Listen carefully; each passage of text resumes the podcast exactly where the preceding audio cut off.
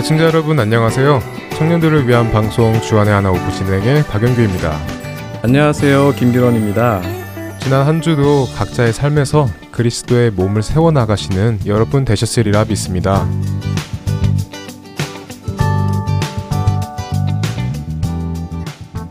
기런 형제는 평소에 앉아있는 자세가 어때요?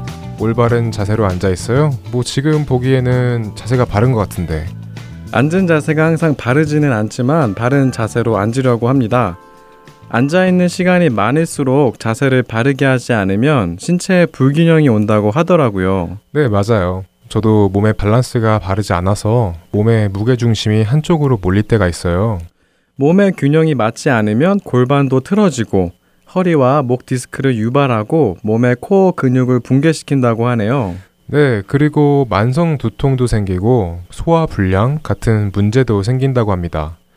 이렇게 신체의 왼쪽, 오른쪽 밸런스가 무너지면 우리 몸에 수많은 나쁜 결과를 가져옵니다.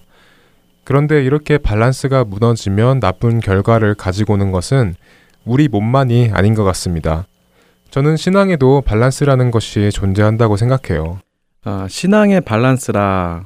예를 들면 찬양과 말씀, 또 기도와 말씀, 어, 믿음과 행위 이런 것들 사이에 밸런스를 맞추어야 한다 그런 말을 하시는 것인가요? 네, 맞아요.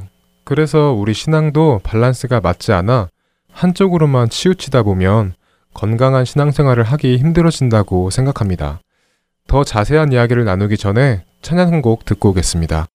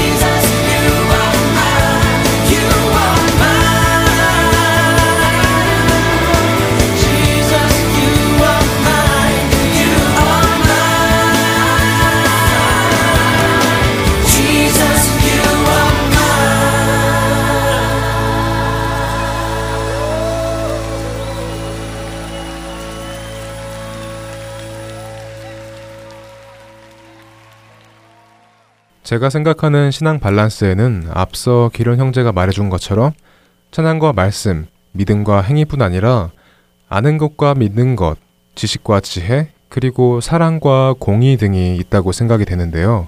이것들 중 저를 포함해서 많은 사람들이 한쪽으로만 치우치는 때가 종종 있는 것을 봅니다. 네, 맞아요. 신앙이라는 큰 카테고리에서 용기 형제가 말해준 것처럼 작은 카테고리들이 있는데 이것들이 한쪽으로만 쏠리면 자연스럽게 다른 한쪽은 중요하게 여겨지지 않게 되는 것 같아요. 그렇다 보면 본질과 멀어질 수도 있고요. 저 같은 경우에도 예전에는 찬양팀이라면 성경 말씀보다는 다양한 찬양을 더 알아야 하고 찬양팀끼리 음악적으로 손발이 잘 맞아야 한다고 생각을 했던 적이 있었어요. 하지만 지금은 말씀을 멀리하는 찬양팀은 세상 밴드와 다를 것이 없다고 생각합니다. 말씀과 찬양, 이 두 가지의 균형이 잘 맞게 되기까지는 꽤 많은 시간의 훈련이 필요했습니다. 그렇죠. 반대로 찬양보다는 말씀이 더 중요하다고 생각하시는 분들도 많이 있습니다. 예를 들어 예배 시간에 늦었을 경우 찬양팀이 아직 찬양을 부르고 있다면 다행히도 예배에 늦지 않았구나라고 말하는 형제 자매들을 본 적이 있었죠. 그렇게 말하는 배경에는 예배는 설교부터 시작이고 찬양은 말씀을 듣기 전에 하는 준비 운동 정도로 생각하는 것이 있지 않나 합니다. 두 개 중 어느 것만이 중요하다고 할 수 없다고 생각합니다.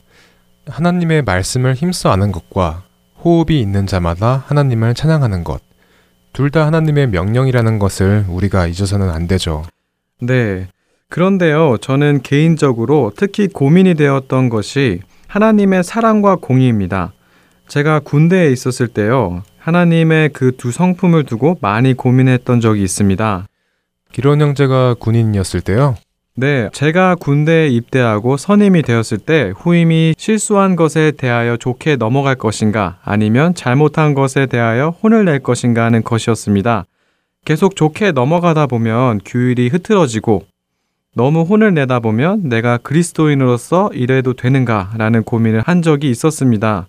그래서 그 두 성품을 밸런스 있게 지키기가 참 힘들었었죠. 지금도 마찬가지고요. 네, 기론 형제 말을 들어보니 그 두 가지의 성품을 삶에 적용시켜서 사용하는 것이 참 어려운 것 같네요. 그리고 삶에 적용시키는 것도 그렇지만 오늘날의 교회의 분위기나 그리스도인들이 추구하는 것을 보았을 때 너무 사랑의 하나님만을 강조하는 것은 아닌가라는 생각도 듭니다. 그 이유는 아무래도 우리들이 공의의 하나님보다 사랑의 하나님을 더 듣기 좋아하기 때문이 아닐까요? 아무래도 그렇겠죠? 하나님 앞에서 불순종의 삶을 살고 있을 때 죄책감이 들지 않기 위해서는 공의의 하나님보다 사랑의 하나님이 우리의 마음을 편안하게 해주시기 때문이죠. 하지만 사랑의 하나님만을 추구할 수는 없습니다. 물론 공의, 사랑 둘 다 하나님의 성품이기 때문에 두 성품이 다 중요해서라는 이유도 있겠지만 그보다 가장 큰 이유는 사랑의 하나님만을 전하고 듣고 한다면 하나님께서 예수님을 이 땅에 보내실 이유도 없었고 우리도 예수님이 필요 없었을 것입니다. 맞습니다. 로마서 6장 23절에 보면 죄의 삭은 사망이요 라고 하시죠. 하나님께서는 공의로우신 분이시기 때문에 죄의 값을 분명히 물으시는 분입니다. 그래서 공의로운 하나님께서는 죄를 지은 모든 자를 사망이라는 값을 치르게 하셔야만 합니다. 그래야 그분의 공의가 실현되죠. 네, 맞습니다. 죄를 짓고도 벌을 받지 않으면 우리는 그것을 정의롭지 않다고 하잖아요. 그런데 하나님께서는 그 공의로운 심판을 그 아들 예수 그리스도 위에 내리셨죠. 로마서 5장 8절 말씀입니다. 우리가 아직 죄인 되었을 때에 그리스도께서 우리를 위하여 죽으심으로 하나님께서 우리에 대한 자기의 사랑을 확증하셨느니라. 죄를 반드시 심판하셔야 하시는 공의의 하나님께서는 동시에 죄인인 우리를 사랑하셔서 당신의 독생자를 보내어 우리의 모든 죄값을 대신 짊어지게 하십니다.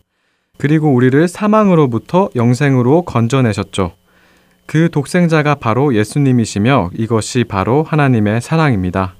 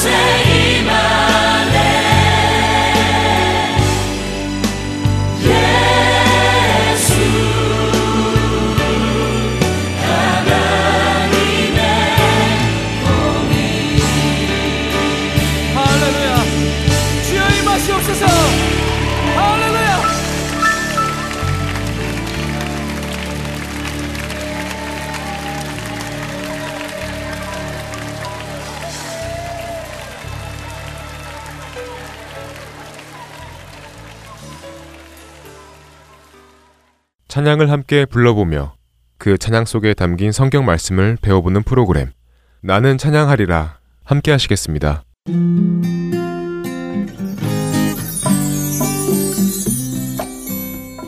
샬롬, 나는 찬양하리라 송민우 목사입니다. 제가 샬롬이라고 인사를 드렸는데요. 샬롬은 우리 그리스도인들에게 가장 친숙한 인사말입니다. 그런데 초대교회 성도들에게는 인사말이 하나 더 있었다고 합니다. 카이레테라는 단어인데 그 의미는 기뻐하라입니다. 영어로는 rejoice이겠죠. 그런데 영어 성경에서 이 카이레테를 굿바이로 번역한 경우가 있습니다. 이 단어가 초대교회 성도들이 헤어질 때 많이 했던 인사말이기 때문입니다. 초대교회 성도들은 헤어지면서 기뻐하세요 라고 인사하며 서로를 격려했던 것 같습니다. 그런데 우리가 초대교회 당시의 상황을 생각해 보면 이것은 큰 감동으로 다가옵니다. 극심한 핍박 속에서 생명이 위태한 상황에서도 그들은 기뻐하라고 인사했던 것입니다. 예수 그리스도는 모든 상황과 형편을 뛰어넘어 우리의 기쁨이 되십니다. 복음은 언제나 어디서나 기쁜 소식입니다. 그리스도를 믿는 우리들, 복음을 아는 우리들이 항상 기뻐하는 것은 그리스도 예수 안에서 우리를 향하신 하나님 아버지의 뜻입니다. 오늘 이 시간 기쁨으로 함께 찬양하기를 원합니다. 이번 주에 우리가 함께 배울 찬양은 남미 워십 찬양팀 램프의 나는 믿네라는 곡입니다. 가사 첫 줄인 내게 허락하신 시련을 통해라고 아시는 분들도 계실 것 같습니다. 먼저 찬양을 한번 듣고 함께 배워보겠습니다.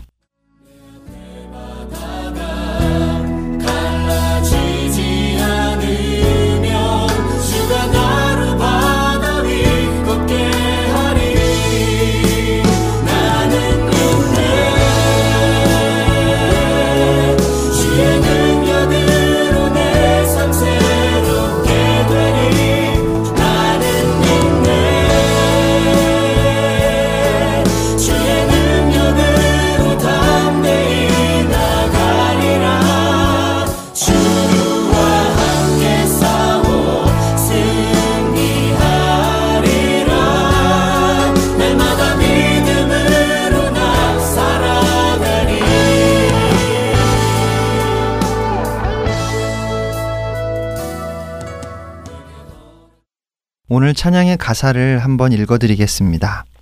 내게 허락하신 시련을 통해 나의 믿음 더욱 강하게 자라나고 험한 산과 골짜기 지나는 동안 주께 더 가까이 나를 이끄시네. 내가 겪는 시험이 어렵고 힘겨워도 내 주님보다 크지 않네. 내 앞에 바다가 갈라지지 않으면 주가 나로 바다 위 걷게 하리. 나는 믿네. 주의 능력으로 내 삶 새롭게 되리. 나는 믿네. 주의 능력으로 담대히 나아가리라. 주와 함께 싸워 승리하리라. 날마다 믿음으로 나 살아가리.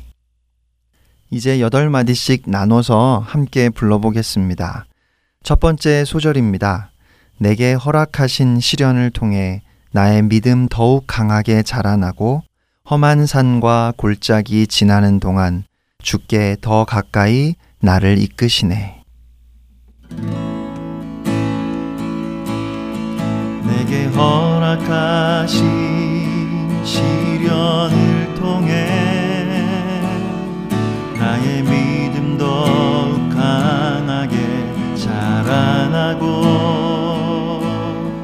험한 산과 골짜기 지나는 동안 주께 더 가까이 나를 이끄시네.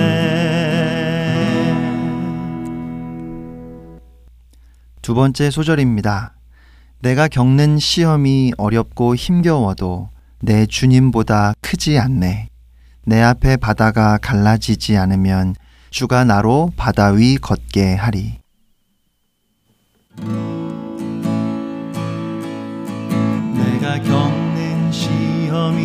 어렵고 힘겨워도 내 주님보다 크지 않네. 내 앞에 바다가 갈라지지 않으면 주가 나로 바다 위 걷게 하리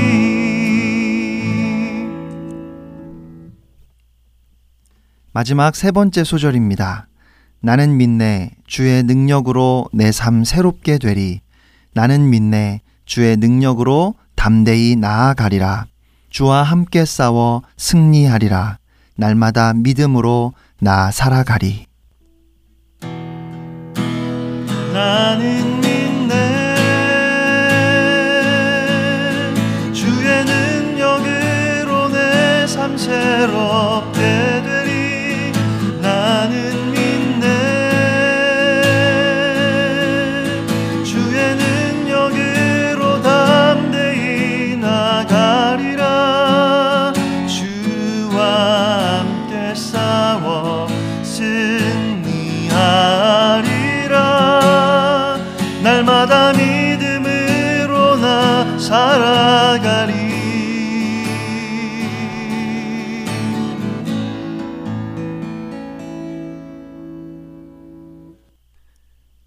야고보서 1장 2절 말씀입니다.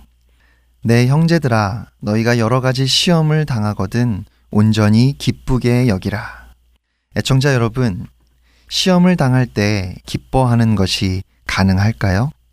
담담하려고 애쓰거나 억지로 참으려고 하는 것은 가능할지 모르겠지만 나에게 이러한 시련을 주시니 감사합니다 라고 말하는 것은 못할 것 같습니다.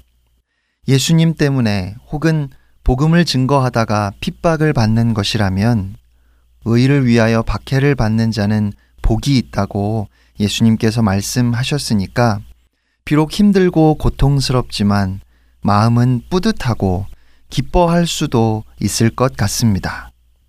하지만 우리가 당하는 대부분의 시험은 사탄의 유혹인 경우도 있고 나의 욕심, 나의 어리석음, 나의 잘못 때문이라는 생각이 들어서 오히려 부끄러운데 어떻게 기뻐할 수 있을까요?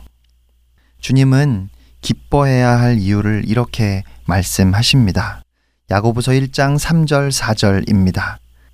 이는 너희 믿음의 시련이 인내를 만들어내는 줄 너희가 알미라. 인내를 온전히 이루라. 이는 너희로 온전하고 구비하여 조금도 부족함이 없게 하려 함이라. 믿음의 시련을 통해서 나를 돌아볼 수 있을 때 나는 하나님의 선하심과 신실하심을 온전히 신뢰하고 있는지, 혹시 내가 주님을 놓치지 않았는지, 주위의 어려운 사람들을 돌아보지 않고 외면하며 살고 있지는 않은지, 그렇게 스스로를 돌아보고 더욱 주님만 바라보고 의지하려 할 때 그 믿음의 시련은 인내를 이루고 그렇게 인내를 이루면 우리는 온전하고 성숙하게 되어서 아무 것에도 부족한 것이 없게 된다는 말씀입니다. 그런데 여기에 문제가 있습니다. 그것은 과연 우리가 원하고 바라는 것이 무엇인가 하는 것입니다. 우리가 바라는 것이 이 세상에서의 성공이고 편안한 삶이라면 믿음의 시련이 인내를 이루고 우리로 하여금 온전하고 성숙하게 한다는 말씀은 우리에게 아무런 힘이 없는 말씀입니다.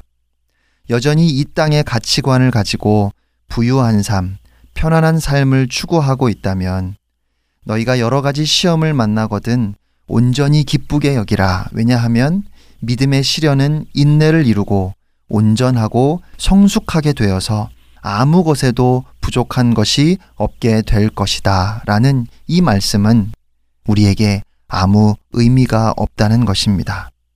우리가 저 하늘에 소망을 두고 살아가며 주님이 나의 전부이시기 때문에 나의 믿음이 자라나는 것이 한 걸음이라도 주님께 더 가까이 나아가는 것이 이 세상의 그 어떤 것보다 귀하다는 이 고백이 있을 때에만 우리는 그 어떤 믿음의 시련 앞에서도 기뻐할 수 있습니다.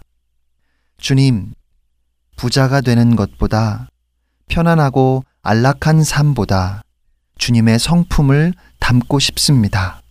부자가 돼서 편안하게 사는 것보다 주님을 경험하며 주님과 동행하고 싶습니다. 오늘 찬양은 이 고백을 전제로 하고 있습니다. 사랑하는 애청자 여러분, 특별히 우리 젊은 청년 여러분, 이 시간 가만히 우리를 돌아볼 수 있기를 바랍니다. 당장 힘들고 어려운 시련 앞에서 기뻐한다는 것이 도대체 불가능하게 느껴지지만 주님은 그 어떤 문제보다 크시고 나의 삶이 전능자의 손에 있음을 알기에 이 시련을 통해서 주님을 경험할 수만 있다면 온전히 기뻐하며 믿음으로 승리할 것입니다. 이 고백이 여러분 안에 있기를 주님의 이름으로 축복합니다. 나는 찬양하리라 마치겠습니다. 지금까지 송민우 목사였습니다. 여러분, 카이레테 기뻐하세요.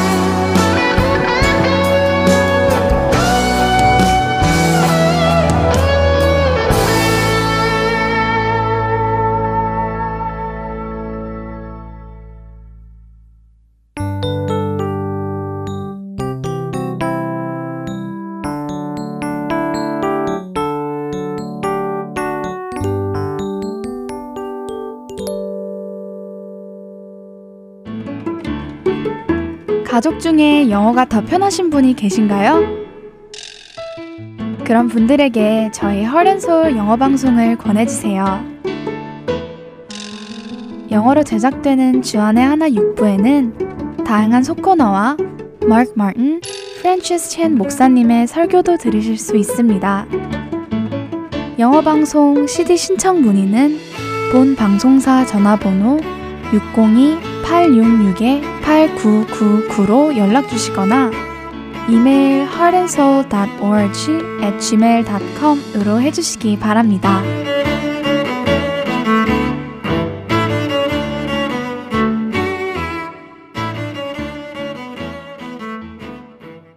설교 말씀으로 이어집니다. 캘리포니아 선한 청지기 교회 송병주 목사께서 로마서 13장 1절부터 7절까지의 말씀으로 땅에서 하늘 살기라는 주제로 말씀 나누어 주십니다. 은혜의 시간 되시길 바랍니다.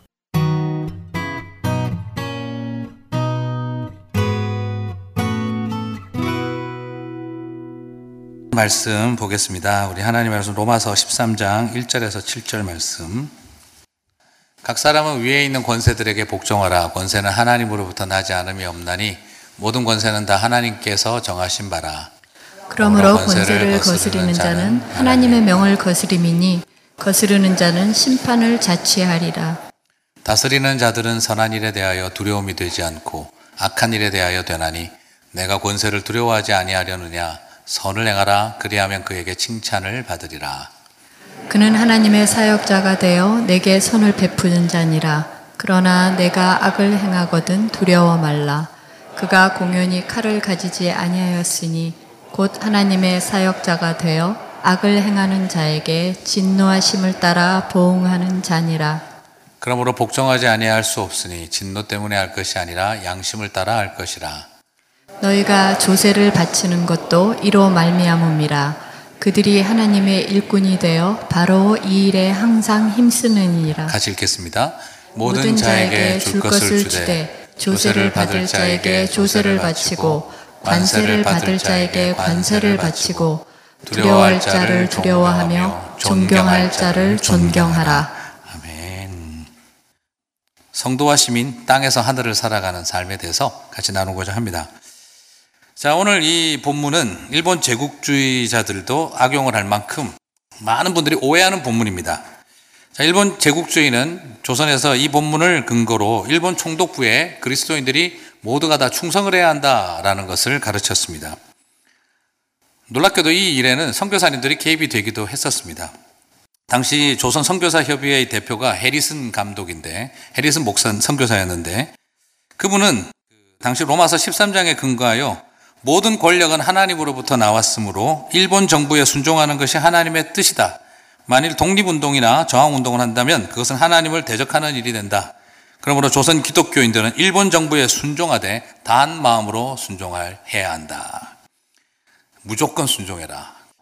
그냥 단 마음으로 온전하게 순종해라. 굉장히 강력하게 그렇게 결정을 했습니다. 왜냐하면 3.1 운동을 벌리면서 조선 기독교가 굉장히 강력한 저항 운동을 했기 때문입니다. 근데 왜 이렇게 나왔느냐? 일본과 미국이 카스라 테프트라고 하는 조약을 맺었습니다.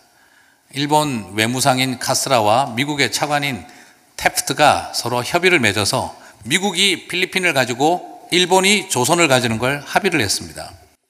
그러니까 왜 니네들 선교사들이 자꾸 독립운동을 돕느냐 하고 반대를 하게 되니까 선교사님들이 거기서 입장이 난처해져서 앞으로 로마서 13장 1절에서 7절에 근거하여 조선 기독교는 절대 독립운동을 하지 않도록 하게 하겠다. 목사의 방은 나란 일을 배우는 곳도 아니요. 한국 말과 한국 역사를 가르치는 일을 하지 않겠다. 일본 정부에 순종하도록 가르치겠다. 이것이 조선의 그 선교사님들이 결국에는 내린 정책 중에 하나였습니다. 우리는 이 말에 동의가 잘 되지 않습니다. 자, 그렇다고 한다면 바울은 로마 제국주의의 앞잡이가 되어져서 오늘 13장 1절에서 7절 같은 것을 가르친 것일까요? 바울도 기독교 신앙을 버리라고 하는 황제의 명령을 거부했습니다. 황제를 숭배하라고 하는 그 숭배 사상도 거절했습니다. 그 결과로 인해서 바울은 오히려 로마 황제의 명을 어겼다라는 이유로 목이 잘리고 참수를 당하고 순교의 길을 걸어갔습니다. 그런데 자, 본인 자신도 로마의 법에 저항을 하다가 그렇게 죽어갔는데 왜 이런 표현을 쓴 것일까요?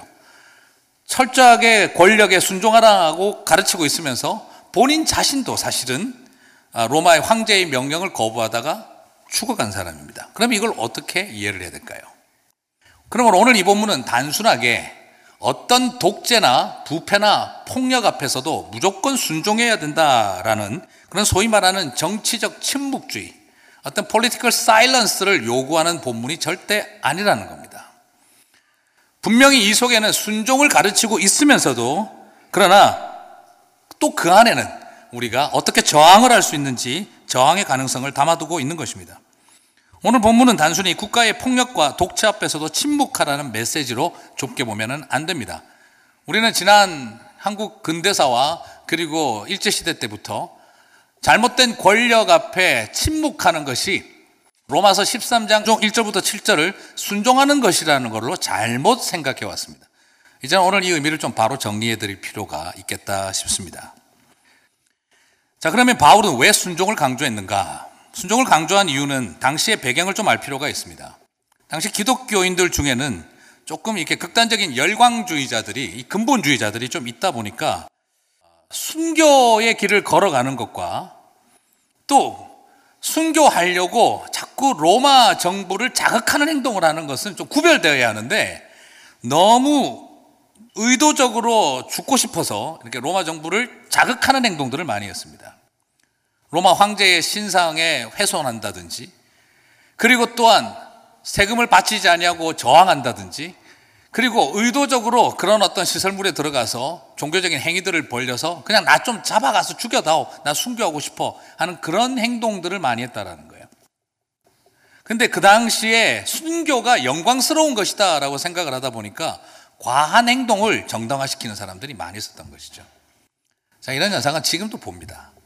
그 부처님 불상 앞에다가 뭐 하려고 십자가 뻘겋게 페인트를 칠해놓고 그왜 자꾸 다른 신상에 목 잘라가지고 그냥 자동차로 잡아뜨려 놓고 그건 일사각오의 신앙생활이 아니라 그건 다 종교시설에 대한 폄하입니다.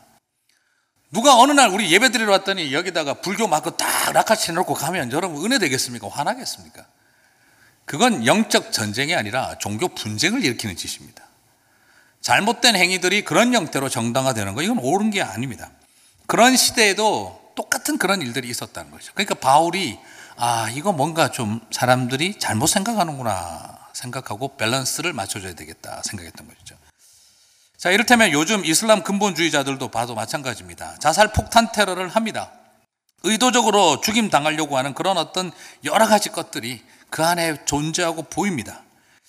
시민의 의무나 삶을 극단적으로 부정하고 좀 더 공동체적인 시각들을 벗어버리고 자기 종교 집단을 향한 열광주의가 기독교 신앙 안에도 굉장히 강력하게 자리 잡고 있었습니다. 그건 건강하지 않다는 것입니다.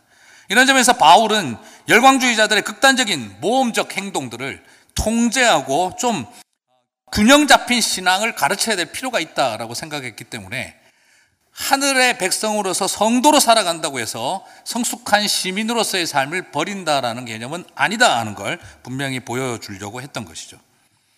그리고 또한 로마서 13장 1절에서 7절은 그런 맥락에서 순종을 가르칠 뿐만 아니라 또한 권세 잡은 자들에게 시민의식을 가지고 순종하라는 것만 가르치는 게 목적이 아니라 권세를 잡은 로마의 관원들을 향해서 여러분들도 권력의 본질이 뭔지 알아야 되고 순종하는 자들이 되어야 한다라는 걸 도전하고 싶었던 것입니다. 오늘 본문은 권력자의 통치의 정당성만을 말하는 게 목적이 아니라 왕 중의 왕이신 하나님의 통치 아래에 권력자들도 있다라는 걸 가르치는 게 목적이었다라는 것입니다. 즉 백성들이 위정자에게 순종해야 하는 것처럼 위정자들도 당신들의 위에 계시는 인 하나님 앞에 순종해야 한다 하는 것을 가르치는 게 더 중요한 포인트가 있다라는 걸 말씀드리고 싶습니다. 그러다 보니 오늘 본문은 권력에 대한 충성의 이유도 발견할 수 있지만 잘 살펴보시면 권력이 본래의 목적을 벗어나면 통치의 정당성이 사라지고 저항할 수 있는 근거가 있다라는 것도 보여주고 있는 것입니다. 성도는 세상이라고 하는 도성과 천국이라고 하는 도성 사이에서 우리는 살고 있습니다. 이 두 개가 완전히 별개가 아닙니다. 완전히 둘로 나눠져 있으면 우리가 산에 들어가서 살든지 크리스찬들끼리 모여서 살면 됩니다. 하지만 우리는 완전히 나눠져 있지 않습니다. 우리는 세상 속에 살아가며 천국 백성으로 살아가야 합니다. 그러니까 복잡하고 어렵습니다. 많이 듣는 말로 We are in the world but not of the world. 우리는 세상 속에 있지만 세상의 것이 아니다라고 하는 그 의미. 이 긴장을 어떻게 우리가 조절을 해야 할지를 같이 좀 나누도록 하겠습니다. 이걸 한마디로 정리한다면 성도는 세상 속에서 순기능을 해야 하며 동시에 세상 속에서 역기능을 해야 한다라고 표현하고 싶어요. 오늘 본문을 통해서 충성의 이유만 발견하지 마시고 어떻게 하면 우리가 이 세상 속에서 저항할 수 있는지 반역의 이유도 발견할 수가 있습니다. 우리 이 세상에서 어떻게 아름답게 이 세상에 도움이 될까를 생각하면서 동시에 이 세상의 잘못된 길을 어떻게 거스르며 살아가는 또 반역을 꿈꾸는 자들의 삶이 될 수 있는지를 같이 한번 동시에 살펴보도록 하겠습니다. 자, 첫 번째로 성도와 시민의 긴장, 순기능을 해야 한다. 먼저 세상을 살아가는 성도는 시민으로서 순기능을 해야 합니다. 참된 성도, 곧 하늘의 백성이 되었다면 그것이 결코 시민으로서의 삶을 무시하지 않습니다. 하늘 백성은요, 더 건강한 시민이 합니다. 더 성숙한 시민의식을 가져야 합니다. 극단적인 삶의 태도를 가지고 종교가 아니면 나머지를 다 무시하는 태도가 아니라 영적 깊이가 더해지는 곳에 시민의식도 풍성해져야 한다라는 것입니다. 바울은 삶과 신앙을 결코 분리시킨 적이 없습니다. 구원의 감격을 누리는 성도가 되었다면 건강한 교회를 세워야 하고 성숙한 시민의 삶을 살아야 하는 것. 그것이 우리에게 주어져 있는 다음 단계라는 걸 보여주고 있습니다. 성도는 건강한 시민으로서 공권력을 존중하고 순종해야 합니다. 자, 이절을 살펴보게 되면 권세를 거스르는 자는 하나님의 명을 거스름이니 거스르는 자들은 심판을 자취하리라. 권세 그 관원들을 공권력을 거부하는 행위는 하나님 앞에 심판받을 일이 된다라고까지 묘사하고 있습니다. 사절은 한 걸음 더 나갑니다. 그는 하나님의 사역자가 되어 내게 선을 베풀 자니라. 여기서 하나님의 사역자 이 표현이 the minister of God 우리가 목사에게 쓰는 표현입니다. 하나님의 사역자가 되 선을 베푸는 자니라. 그러나 네가 악을 행하거든 두려워하라. 그렇죠? 경찰이 지나갈 때 뭐 언제 무섭습니까? 스탑 사인 어겼을 때 무섭습니다. 신호등 무시했었을 때 무섭죠. 죄짓고 나면 무서워할 수밖에 없습니다. 내가 악을 행하거든 두려워라. 그가 공연히 칼을 가지지 아니하였으니 곧 하나님의 사역자가 되어 악을 행하는 자에게 진노하심을 따라 보응하는 자니라. 무슨 말입니까? 하나님의 심판이 공권력을 통해 드러난다라는 거예요. 그리고 그런 공권력을 가진 사람들을 거의 목사처럼 여기고 있다는 것입니다. 어, 이건 되게 충격적입니다. 신앙이 있든 없든, 기독교인이든 아니든, 그리스도인들은 그 사람을 여기기를 하나님의 사역자로 여겨야 하고, 순종해야 하고, 하나님의 공의가 관원들을 통해 나타난다는 것입니다. 그 말이 맞습니다. 이 세상에 죄를 짓고 살아가는 자들에게 하나님의 정의는 어떻게 나타납니까? 공권력을 통해 심판함으로 나타나는 것입니다. 부당한 권력을 남용하여 백성들의 생명을 빼앗았으면 법정 앞에 서서 재판을 받고 거기에 상응하는 처벌을 받음으로 하나님의 공의가 나타나는 것입니다. 그래서 바울은 그것을 강조하고 있는 것입니다. 관원들은 하나님의 공의를 나타내는 심판을 나타내는 통로라는 것이죠. 그리고 예수님도 예수님 때부터 말이 많았던 세금 문제도 또 언급합니다. 6절에서 7절 너희가 조세를 바치는 것, 또 관세를 바치는 것 다 바치고 두려워할 자를 두려워하고 존경할 자를 존경하라라고 말씀을 전하고 있습니다. 자, 이처럼 기독교인은 분명히 세상 속에서 법을 지키고 순기능을 해야 합니다. 이것은 변함이 없습니다. 누가복음을 쓴 누가 누가복음을 왜 썼을까요? 복음을 전하기 위해서 쓴 거죠, 그죠? 누가복음을 보시면 수신자가 한 명으로 정해져 있습니다. 로마의 관리입니다. 누가복음 1장 3절에서 4절을 보게 되면 목적이 교회를 향해서 쓰여진 게 아니라 데오빌로 각하를 위해서 쓰여졌다라는 걸 보게 됩니다. 그 모든 일을 근원부터 자세히 미루어 살핀 나도 데오빌로 각하에게 차례대로 써내는 것이 좋을 줄 알았노니 이는 각하가 알고 있는 바를 더 확실하게 하려 함이로다. 무슨 말이죠? 데오빌로 각하 로마의 관리에게 예수님에 대해서 소개하려고 썼다라는 거죠. 기독교 신앙은 처음부터 세상의 관원과 따로 놀려고 들었던 것이 아니었습니다. 로마의 관리에게 기독교 신앙을 설명해 주고 싶었던 것도 누가복음의 출발이었습니다. 칼빈이 종교개혁을 일으켰었을 때도 제네바 시에서 그 city council하고 같이 함께 로마 교황청의 그 어떤 독재적 권력과 저항하면서 제네바 city council의 전폭적인 지지를 받고 함께 신앙 운동들을 개혁 신앙 운동들을 펼쳐갔습니다. 그래서 그곳에서 절차적 민주주의를 자리 잡게 하고 그리고 교회도 당회라고 하는 제도를 통해 민주주의 정치가 자리 잡게 하는 일을 그 당시 칼빈도 적극적으로 시도를 했었습니다. 그리고 그런 정신들이 오늘날 이 미국까지 이어져 와서 여기에 왕이 다스리는 나라가 아니라 국민이 대통령을 뽑는 민주주의 제도를 자리 잡게 만들었던 것이죠. 교회에 우리가 가지고 있는 개혁신앙은 철저하게 민주주의를 지향하도록 추구해 왔던 종교였습니다. 절대적 권력에 맞서는 일, 그리고 또한 민주주의를 자리 잡게 하는 일을 중요하게 여겼던 것입니다.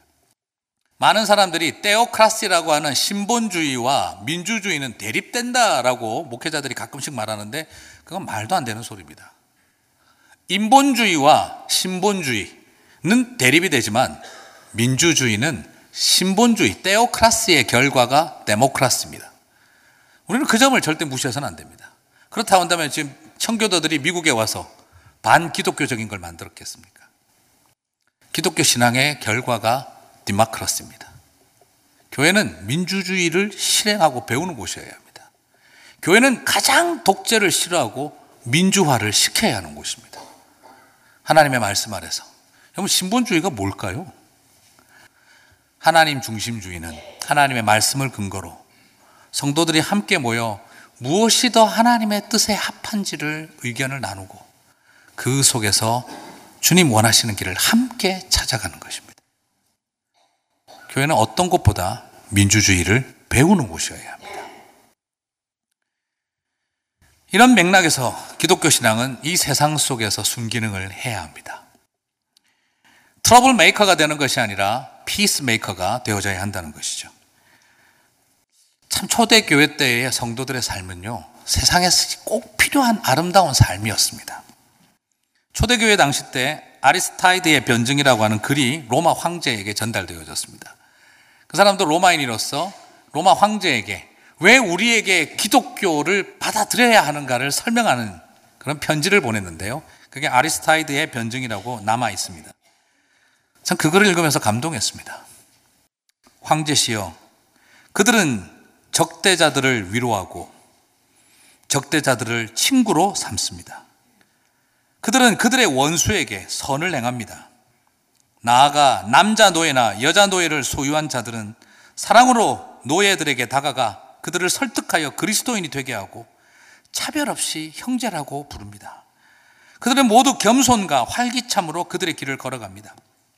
거짓은 그들 가운데 찾아볼 수가 없습니다. 그리고 그들은 서로를 진정으로 사랑합니다.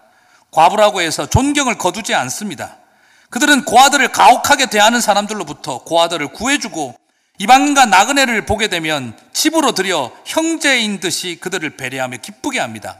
왜냐하면 그들은 육체를 따라 형제라 하지 않고 하나님 안에서 영을 따라 형제를 삼기 때문입니다. 오 황제시여 이러한 것이 그리스도인들의 율법의 계명이며 그러한 것은 그들의 삶의 방식입니다. 이런 아름다운 기독교인들이 이 땅에서 살아갈 수 있도록 도와주십시오. 그게 아리스타이드의 변증이라고 하는 편지였습니다. 성도의 바로 순기능입니다. 이 땅의 성도가 얼마나 세상을 아름답게 할 수 있는지를 보여주는 것. 로마서 13장 1절에서 7절은 바로 우리들에게 이런 순기능의 삶을 도전하고 있습니다. 두 번째로 이제 살펴볼 것은 어떻게 이 순기능밖에 안 보이는 것 같은 1절과 7절 사이에서 저항과 소위 말하는 반역의 논리들이 어떻게 나올 수가 있는가, 역기능의 논리들이 어떻게 나올 수 있는가를 한번 살펴보도록 하겠습니다. 세상을 살아가는 성도는 성도이기에 세상에 대한 역기능을 또한 해야 합니다. 거슬러 살아야 합니다. 오늘 본문에서 저항이라고 하는 역기능을 찾을 수 있겠나 싶지만 좀 더 고민하고 의미를 해석해 보면 두 번째의 기능인 역기능이 숨겨져 있는 것을 발견할 수가 있습니다. 자, 먼저 1절부터 한번 살펴보겠습니다. 권세는 하나님으로부터 나지 않음이 없나니 모든 권세는 다 하나님께서 정하신 바라. 이게 역기능의 출발입니다. 하나님에게 권력을 받았으니 이건 누가 건드리겠냐? 이건 절대적 권력을 만들어주는 말 아닙니까? 라고 생각이 되실 것입니다. 하지만 이 말을 저는 로마 시대의 관점에서 본다면 이것은 권력의 절대성을 주는 게 아니라 절대적 권력을 상대적으로 만들어버리는 것입니다. 자, 무슨 말입니까? 왕이 절대적인 존재가 아니라 하나님 밑에 있는 존재라는 것을 바꾸어 버린 것입니다. 로마 황제 입장에서 오늘 이 말씀을 본다고 생각 한번 해보시기를 바랍니다. 로마 황제가 하나님 밑에 있는 존재라는 것을 듣고 좋아했을까요? 열받아 했을까요? 당연히 열받아 했습니다. 그 당시 로마의 황제는 신이라고 불리운 사나이들입니다. I am God이라고 했던 사람들입니다. 내가 곧 신이다라고 했던 사람들입니다. 그래서 황제를 위한 신전을 만들고 숭배하는 그런 나라가 로마였습니다. 그래서 로마의 황제는 항상 권력의 근원이었습니다. 권력의 근원이라고 생각하고 있는 로마의 황제를 향해 바울이 지금 뭐라고 말을 한 것입니까? 모든 권력은 너에게 나오는 게 아니라 하나님에게서 나오는 것이다. 네가 권력을 정해주는 것이 아니라 하나님이 너에게 그 자리를 정해 주었다. 라고 말해버린 것입니다. 지금 우리 시대의 관점에서 보면 바울이 로마서 13장 1절을 쓸 때는 그런 의도가 아니라는 거예요. 권력이 절대적이라는 걸 보여준 게 아니라 네 권력이 파생된 것에 불과하다는 것. 너는 하나님이 아니고 너는 하나님에 의하여 권력을 받아서 하나님으로부터 왕자리를 파생되어져 튀어나온 걸. 네가 권력의 근원이 아니다라고 해버린 것입니다. 이 말은요 로마인들이 상상해 오던 권력의 기원, 권세의 근원을 바꾸어 버리는 이야기였어요. 이건 혁명적인 이야기였습니다. 로마의 황제를 상대적 존재로 만들어 버린 것입니다. 또한 3절과 4절을 보겠습니다. 권력이 주어진 이유를 설명하고 있습니다. 다스리는 자들은 선한 일에 대하여 두려움이 되지 않고 악한 일에 대하여 되나니 내가 권세를 두려워하지 아니하려느냐 선을 행하라 그리하면 그에게 칭찬을 받으리라. 그는 하나님의 사역자가 되어 내게 선을 베푸는 자니라 라고 설명이 되어 있습니다. 그러나 내가 악을 행하거든 두려워하라. 그가 공연히 칼을 가지 아니하였으니 곧 하나님의 사역자가 되어 악을 행하는 자에게 진노하심을 따라 보응하는 자니라. 하나님이 권력을 세우는데 이 권력을 왜 주셨는지 이유를 밝히고 있습니다. 3절은 뭘 밝히고 있느냐? 사회의 질서를 유지하고 범법자들을 처단하고 그리고 불의를 재판하고 사회 악을 일소하는 일을 하게 하기 위해서 권세를 주었다는 거죠. 사절은 바로 뭐라고 쓰면 사절이 더 중요한데요. 그는 하나님의 사역자 되어 내게 선을 베풀 자니라. 선을 베푼다는 말이 무슨 말일까요? 한글 번역이 좀 이게 아쉬워요. 원어적으로 번역을 하라면 유익을 주는 자라는 겁니다. 선이라고 번역하는 것보다는 유익이라고 번역하는 게 맞습니다. 왜냐하면 여기 쓰여져 있는 이 표현이 바로 복지와 관련된 표현입니다. 그래서 공동번역은 이 사절을 어떻게 번역을 하냐 그러면 통치자는 결국 여러분의 유익을 위해서 일하는 하나님의 심부름꾼입니다. 여러분에게 국가가 제공해주는 복지적 혜택과 유익을 주기 위해서 세워져 있다는 거예요. 결국 권력을 하나님이 세우신 목적이 뭐라는 거죠? 사회의 정의를 실현하고 그리고 또한 범법자들과 불의를 행한 자들을 처단하고 그리고 세 번째로 무엇입니까? 복지적 혜택과 유익을 국민들에게 나누어 주게 하기 위해서 세워진 것이 관원을 세우신 이유라는 겁니다. 사회 질서를 유지하고 불의를 처벌하지 않고 복지를 시행하는 공익을 유지하지 않으면 순종할 이유가 없어진다 하는 것입니다. 로마서 13장 1절과 7절은 부패 관료와 독재 권력을 향해서 아무 소리 하지 말고 가만히 있으라고 주어진 백지 수표가 아니다라는 것입니다.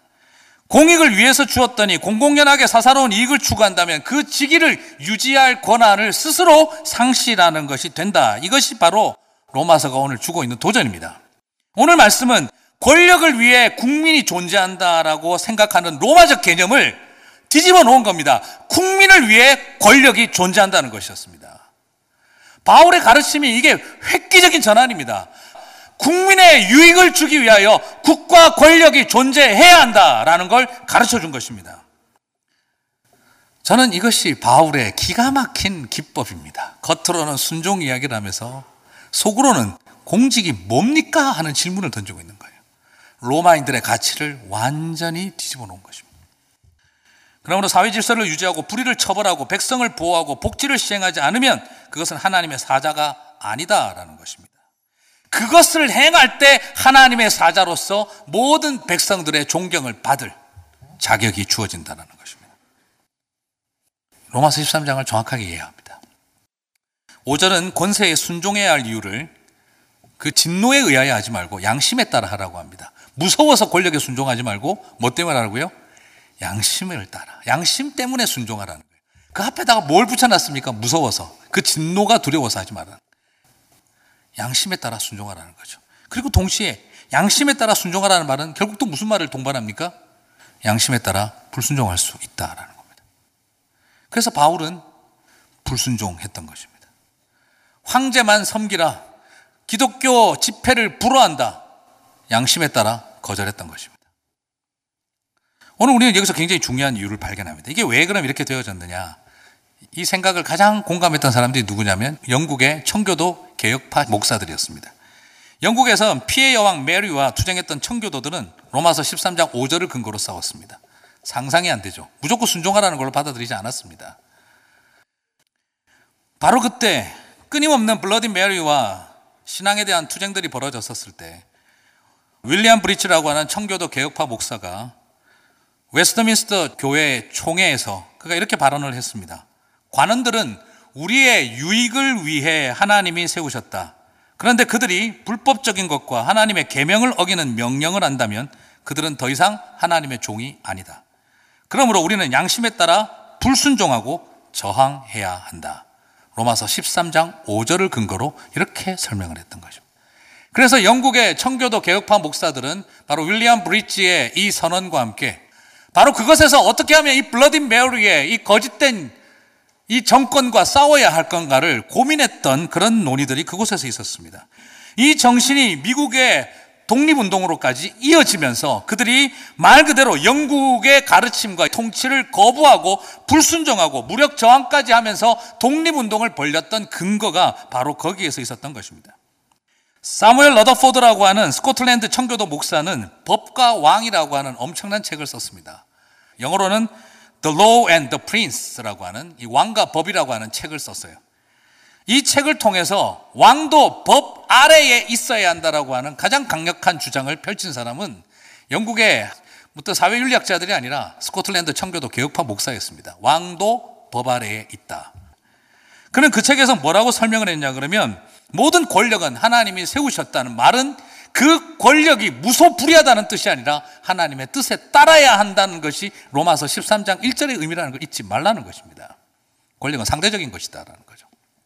그래서 그는 사울과 다윗 왕의 이야기를 통해서 하나님은 왕을 직접 세우는 게 아니라 백성을 통해 세운다라고 말한 것입니다.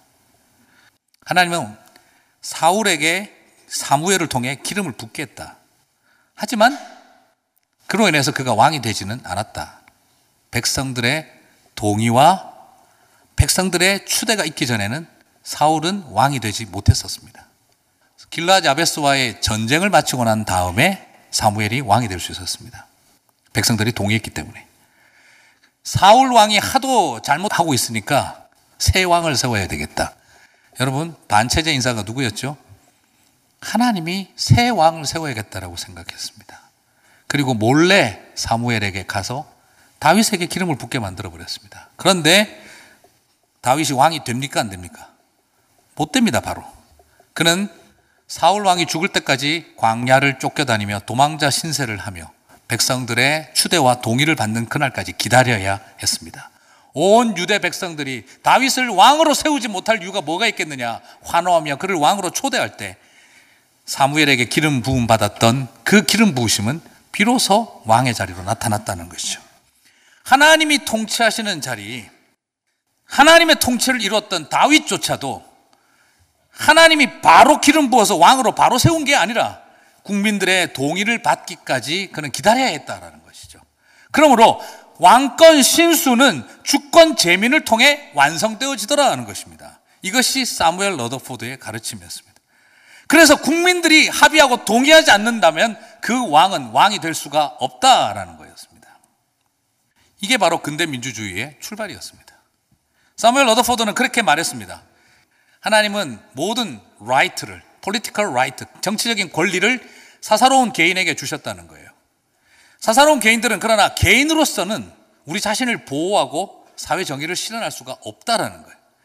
그래서 사회 질서를 유지하고 범법자를 처벌하고 외침으로부터 국민들을 재산과 생명을 보호해주고 복지를 시행하게 하기 위해서 공적인 권력을 가진 사람을 세워야 할 필요성이 있다라는 걸 알게 되어졌고 그래서 그 권리를 보팅 선거를 통해나 추대를 통해서 어떤 사람을 세우면 그 사람에게 권리를 위임해 줬다라는 것. 그러면 그 사람은 public power를 가지게 된다는 거죠. 공권력을 가지게 된다는 겁니다. 국민들은 그러므로 우리의 재산을 보호해 주고 범죄로부터 우리를 보호해 주시고 이 사회 질서를 유지해 주시고 복지와 유익을 나눠 달라고 당신에게 우리의 권한을 넘겨 줄 테니 당신은 국민들의 이 권한을 받아서 이 나라를 잘 다스려 주셔야 합니다. 하고 권한을 드림으로 관원들은 공권력을 갖게 된다는 거예요. 공익을 위해서 공권력을 갖게 된다는 겁니다. 그러고 나면 이 관원이 해야 할 일은 당연히 하나님이 세우셨기 때문에 백성들이 동의했기 때문에 지금까지 우리가 봤던 그 일들을 해야 하는 거죠. 그런데 만약 여러분 이 관원이 복지를 제공하지 아니하고 범법자를 처벌한 게 아니라 범법자와 결탁하고 오히려 이 사회에 악을 만들어내고 공권력을 어뷰즈하고 남용하고 있다면 국민과 관원 사이에 맺어진 계약을 누가 깬 거죠? 관원이 깬 겁니다. 그때는 국민들이 어떻게 할 수 있다는 거죠? 위임해 준 권리를 리콜 할 수 있다는 겁니다. 그게 바로 국민 소환권입니다. 리콜 할 수 있다는. 그건 국민들이 가지고 있는 권리라는 겁니다. 그런데 그것을 리콜 하지 않고 군대를 동원하고 힘을 동원해서 물리력을 동원해서 자기 자리를 지키려고 들면은 그 다음 국민들은 뭘 해야 되느냐? 시민 불복종과 저항을 할 수 있다. 그게 바로 사무엘 러더포드 목사님이 가르친 내용이었습니다. 그래서 블러디 메리와 싸움이 시작된 것입니다. 청교도 개혁파들의 사상이었습니다. 이런 모든 근대 민주주의의 이론을 만들어낸 것이 바로 성경을 가지고 고민했던 청교도 개혁파 목사들, 사무엘 러더포드, 크리스토퍼 굿맨, 존 낙스, 윌리엄 브리치 이런 모든 목회자들이 바로 이런 생각들을 가지고 신앙의 자유를 만들어내는 나라를 위하여 블러디 메리와 싸우고 그리고 또한 신앙의 자유를 찾기 위하여 미국이라는 나라를 오게 되어지고 그들은 다른 마음 없이 이 신앙의 자유를 지키기 위하여 영국으로부터 독립운동까지 벌리게 되어졌던 것입니다. 그럴 때 가장 많이 사용했던 본문이 바로 뭐냐? 로마서 13장 1절에서 7절이었습니다. 로마서 13장 1절과 7절은 우리가 왜 권세에게 순종해야 하는가와 함께 동시에 왜 어떤 이유 때문에 우리는 이 땅과 불편한 관계를 감수할 수 있는가를 보여주고 있는 것입니다. 참 저는 이걸 보면서 개혁 신앙을 가진 신앙의 선조들은 만만한 존재들이 아니었습니다.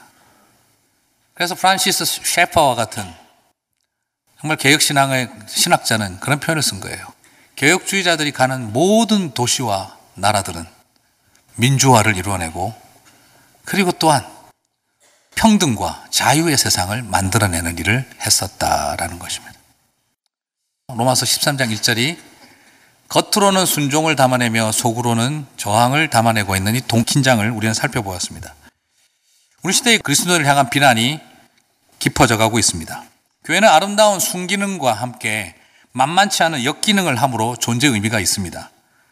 시대를 아름답게 하고 시대를 불편하게 만들어 주어야 하는 것이 교회의 모습입니다. 그런데 어쩌면 우리는 아름다운 순기능도 하지 못하고 만만치 않은 역기능도 하지 못하고 있다는 생각이 듭니다. 타협하는 게 순기능은 아닙니다. 순기능은 세상을 아름답게 하는 것입니다. 역기능은 이 세상과 거슬르는 것입니다. 오히려 교회는 역기능을 하기보다는 세상과 타협하는 그것으로 나아가고 있고 순기능을 하기보다는 오히려 악기능을 하고 있는 우리들의 모습을 발견하게 되어줍니다. 이 시대를 아름답게 하고 크리스찬들로 인하여 세상이 아름다워졌다라고 여기게 하고 그리스도인들이 우리를 참 불편하게 만들므로 인하여 이 세상이 바로 세워져 가고 있다라고 생각하게 하는 게 아니라 오히려 세상 사람들로 하여금 짜증나게 만드는 일을 우리가 하고 있는 게 아닌가 생각을 하게 됩니다. 그래서 다시 아리스타이드의 변증이라고 하는 그 글이 자꾸 눈에 들어옵니다. 저는 아리스타이드의 변증을 몇 번을 읽었습니다. 그 내용은 로마 시대는요, 그걸 읽어보니까 제가 느껴지는 게 뭐냐면 성도들이 무슨 예수를 잘 가르쳐서 로마가 변한 게 아닙니다. 성도들이 예수에 대한 신학적 지식이 엄청 깊어서 로마가 바뀐 것도 아니었습니다. 그냥 성도들을 쳐다보니 예수가 보이는 건데 어떡하겠습니까? 예수에 대해서 잘 떠들고 말하고 글 쓰는 게 아니라 그냥 예수가 보이는 것 때문에 로마가 바뀐 것입니다. 복음의 능력은 성도들의 신학적 수준과 해석학적인 어떤 탁월성에서 나온 게 아니라 여전히 부끄러운 죄인이지만 삶의 한 절이라도 예수를 닮아 보려고 몸부림치는 성도들의 그 삶과 죽음이 로마를 흠모하게 만들었던 것입니다. 무슨 대단한 능력들을 받아 놓으면 한국 교회가 살아날 것처럼 생각합니다. 지금 은사가 부족하고 실력이 부족해서 지금 우리가 여기까지 와 있는 것이겠습니까? 그렇지 않습니다. 오늘 그 글을 읽으면서 제가 발견한 것은 그리스도인들의 신학적 사고가 얼마나 심오한지 모르겠다. 로마의 철학이 따라올 수 없는 그렇게 깊은 철학적 사고와 그렇게 깊은 성경의 진리가 풍요롭다. 예수에 대한 깨달음이 이 세상의 어떤 로마의 철학자의 가르침보다 오묘하고 대단하다. 그런 말 한마디도 없습니다. 그리스도인들의 성령의 능력과 그 놀라운 그것이 우리 로마인들이 가지고 있는 어떤 힘과 그런 군사력과 힘보다 더 강하다. 이런 말도 한마디도 없습니다. 오로지 그들은 참 아름답게 산다는 말밖에 없습니다.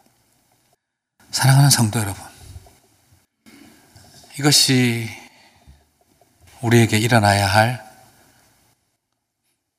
로마서 1장부터 11장 잘 알았으면 아름다운 교회를 세우고 그리고 이 세상 가운데 바른 사회 윤리를 가지고 순종하고 저항하며 하나님의 뜻을 이루어가는 사람들이 되는 것. 바울은 그것을 우리들에게 도전한 것입니다. 그렇게 승리하시는 저와 여러분 되시기를 주님의 이름으로 축복합니다.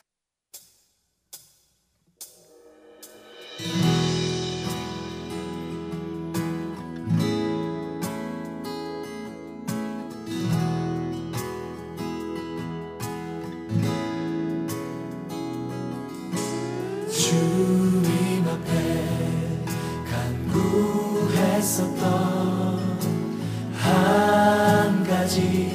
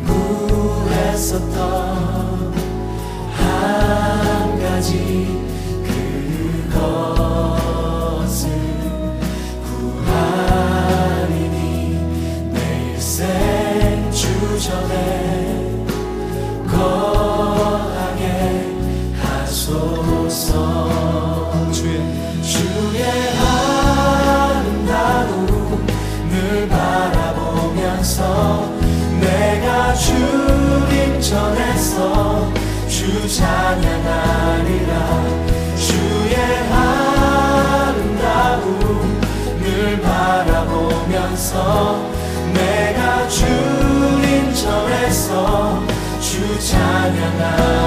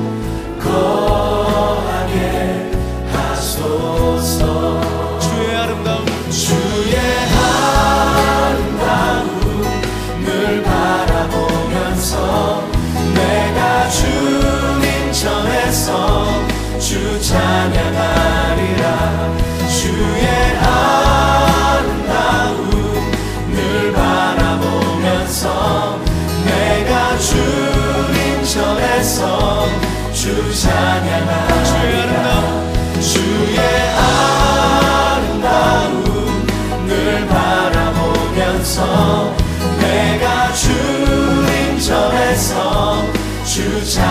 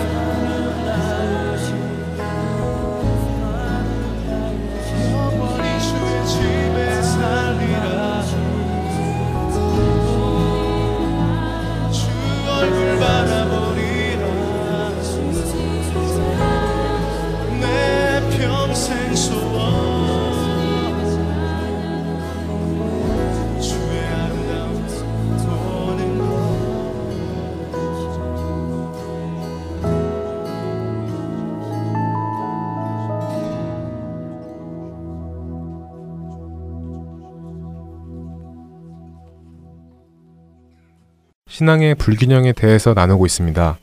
오늘 나눈 이야기를 생각해 보면 오늘날 기독교가 자꾸 본질을 잃어가는 이유가 신앙생활을 자신이 하고 싶은 것, 자신이 좋아하는 것, 자신이 잘하는 것만 추구하여 한쪽으로 치우치기에 그런 것이라고 생각됩니다.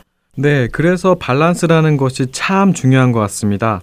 우리가 먹는 음식 영양소에도 밸런스가 있어서 편식을 하면 건강을 해치게 되잖아요.